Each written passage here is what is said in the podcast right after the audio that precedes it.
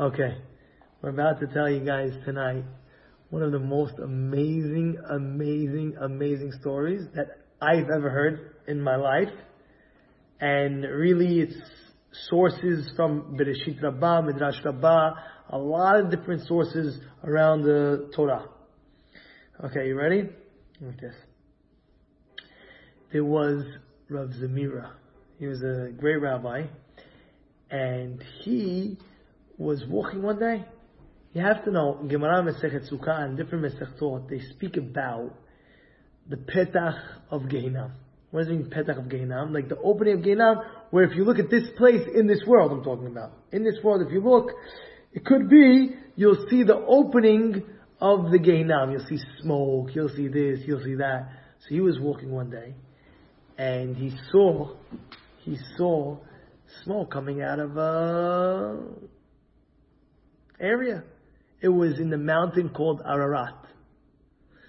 And in that mountain, like, you know, imagine you have like the huge Grand Canyon and there's different parts. There was another part called Oni. And he went ahead and he said, this looks very weird over here. Why is there a, why is there a smoke coming out of this? He looks inside. He can't really tell. One Arab guy comes to him, says, Zamira, come over here. You want to see something cool? Happens to be the Arab knew exactly where he's going. He walks, starts walking, walking, walking, and he shows him this place where a lot of smoke starts billowing up. He's like, whoa, what's going on over here? And the Arab left. He was still, he looked around a little bit more. It says that he got exhausted a little bit and he like fell asleep. In his dream, there's a guy, in his dream there's a guy, he's seeing that he's getting burnt in flames. They took the guy and he's screaming, he's running away, help, help, help, help! Nobody's helping him. Somebody takes him, chucks him in a fire, and he just like blows, I don't know what happens to the guy, he like burns. And, and all of a sudden, in the middle of the dream, this guy who just got finished getting burnt gets up after he got burnt, gets up, and he talks to Rav Zamira, says to him, help me, help me, help me. And in the dream, Rav Zamira tells him, who are you? What did you do in your lifetime that you deserve such crazy punishments?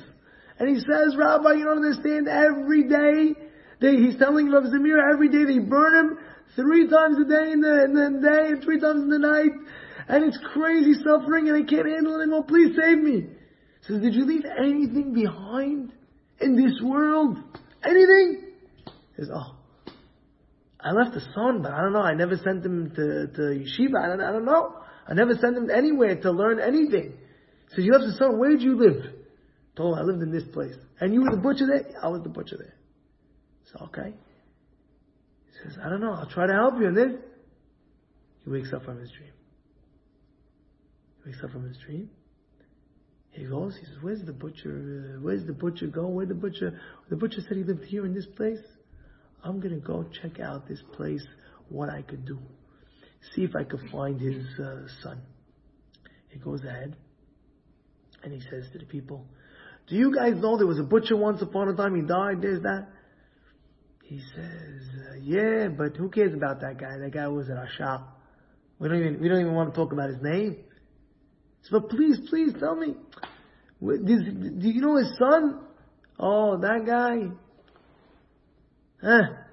He's uh, you can find him maybe over there playing a ball or something like that. And he goes there, he says, looks, looks, looks, and he finally figured out who the boy was. Did your father pass away recently? Yeah. Was your father the butcher? Yeah. Come over here, kid. What's your name? It says his name. My name is Nachum. Okay. What we're going to do is, I'm going to start teaching you. He starts teaching him.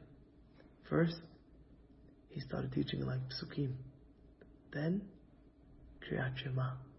Then prayers. Then learning. This boy ended up becoming such a Talmid Hacham.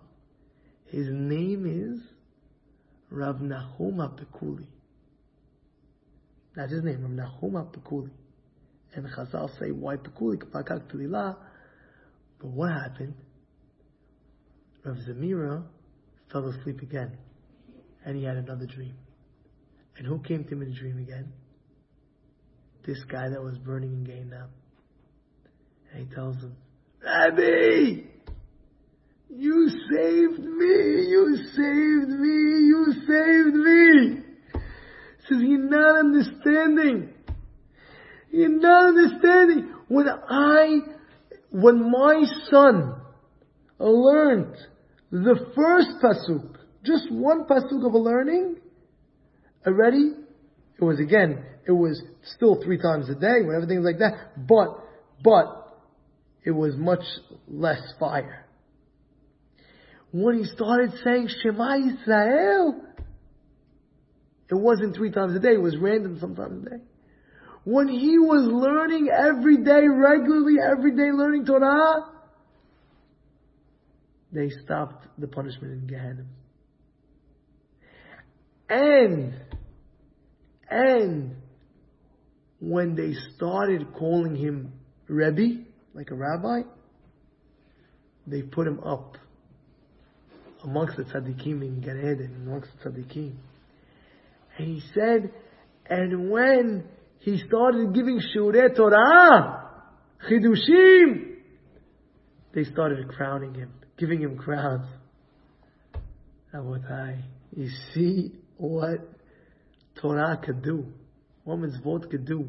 A person has to understand a child that you bring to this world, every single mitzvah that this child does for the rest of his life, you get a zchut for. Do you understand that? It's a wild thing. Any mitzvah that a person's son or daughter does, for eternity, you will be getting rewarded for and ever and ever. A person passes away, he left behind, automatically packages are coming up. Oh, what happened? And they're, they're rising him here, they're rising him there. What happened? I, I, I thought after this world, that's it, no more. How can I keep on going higher and higher? He says, wait one second, one second. You left behind the Sadiq, Yosef, Moshe, I don't know, Esther, Sarah, Rivka, Batsheva, you know? Who knows? You left Sadiqot over here. You left, you left, you know what that is? Every mitzvah that they're doing, you're getting packages. That's what it is. A person has to understand that. Of course, I could do this guy, I want to explain very, very clearly. Because now a person hears this, he might say, oh, very good, I'm good. I'll do all the sins in the world. Oh, my kid's a Sadiq.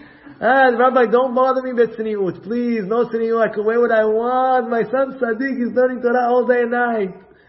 Eh. He must have had a zechut to do that. You understand? Even this Rasha that was uh, burning three times a day and three times a night, he must have had a zechut. He must have done something good in his life. It doesn't go like that. You don't just, uh, oh, bypass the whole entire system of Gehinna because you have a tzaddik of a son. No, a person has to get retribution from his avirot they do. But the lesson that we're learning from the story is that you get zechuyot from the children. From the children. But therefore it's the mission, of course, of the father, and especially of the mother. Who's home most of the day, tell me? Was the day with the children? Who's, who's me? The mother. No, the mother. You have to teach them. In the morning, the, the, the, the, the guy, the husband, right away, he's running to Shiur, Torah, to the, to the Bet Knesset, to this, that. What do the mothers have to do? They have to go ahead. Ah, what do you call your, your daughter? Rachel, come over here. Uh, you know, Sarah, come over. Did you do the Netilayim today? In the morning, yeah, did you do the And tell them in a pleasant way. So we'll come. And then you buy her your own special Netilayim. I bought you the nice mini pink cup from the Netilayim from the school. And I bought you, wrote your name on it. You see your name? Oh, Emily, wow, you see? Wow, it's so good. Thank you, mommy. Tomorrow she gets excited. Oh, I can't wait to do it tomorrow. You know, did you do one down here the panecha this morning? Sometimes the mother doesn't do but at least tell the kid, you know? right? But tell the kid, did you do the panecha this morning? And they say, say with me, Moda ani Wow, you did it? I'll have something special for you mitzvah note. And then you go, give it to Yamora, and you go, Yamora, you're so excited. Or you give, or you give him a lollipop. This is for you, special lollipop. Of course, you can do it every day. He's going to get carrot, whatever. I don't know. But once in a while, you give, you give, you get your lollipop. You know, I'm going to make a chart with stars.